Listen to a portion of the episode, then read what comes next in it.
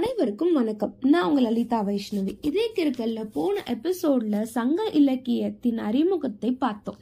இந்த எபிசோட்ல சங்க இலக்கியத்துல பத்து பாட்டில் இருக்க முதல் நூலான திருமுருகாற்றுப்படையை பத்தி பார்க்கலாம். திருமுருகாற்றுப்படை இந்த திருமுருகாற்றுப்படை வந்து ஆற்றுப்படை நூல் வகையில ஒன்று ஆற்றுப்படைன்றது என்னன்னா புலவர் வந்து ஒருத்தர் பரி ஒரு மன்னனிடம் பாடல் பாடி பரிசு பெற்று போயிருப்பாரு. அந்த புலவர் இன்னொரு புலவர் கிட்ட போய் அந்த மன்னனோட சிறப்பு புகழ் கொடை அவங்களோட பெருமைகளை சொல்லி நீயும் அந்த மன்னனை பற்றி பாடி பரிசு பெற்று வருமாறு கூறுவது தான் ஆற்றுப்படை. திருமுருகாற்றுப்படையில் திருன்றது அழகிய முருகுன்றது முருகனிடம் ஆற்றுப்படைன்றது வழிபடுத்துவது. அதாவது முருகனோட அருளை பெறறதுக்கு வழி சொல்வதா அமைவதுதான் திருமுருகாற்றுப்படை. இ- இறைவன் கிட்ட அருள் பெற்ற ஒருத்தர் அருள் பெறணும்னு நினைக்கிற இன்னொருத்தருக்கு வழி சொல்றதா ஆற்றுப்படுத்துவதுதான் திருமுருகாற்றுப்படை.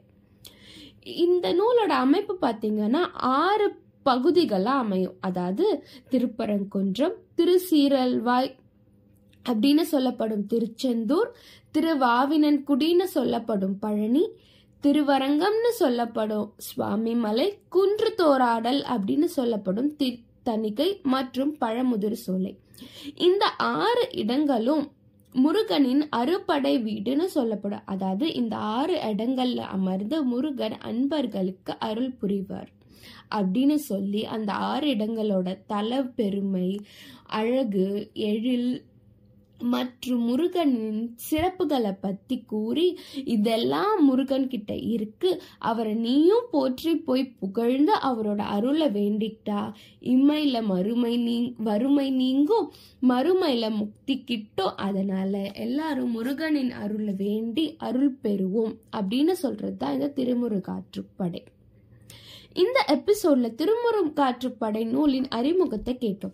அடுத்த பதிவுல இந்நூல் எழுதப்பட்ட காரணம் மூலக்கதையை பத்தி கேட்போம். மீண்டும் மற்றொரு எபிசோடில் சந்திக்கும். நான் உங்கள் லலிதா வைஷ்ணவி. தொடர்ந்து இதே கிருக்கல்ல Hubhopper Spotify Amazon music podcast போன்ற பல பாட்காஸ்ட் வலைத்தளங்களில் கேட்டுட்டு வாங்க. நன்றி. வணக்கம்.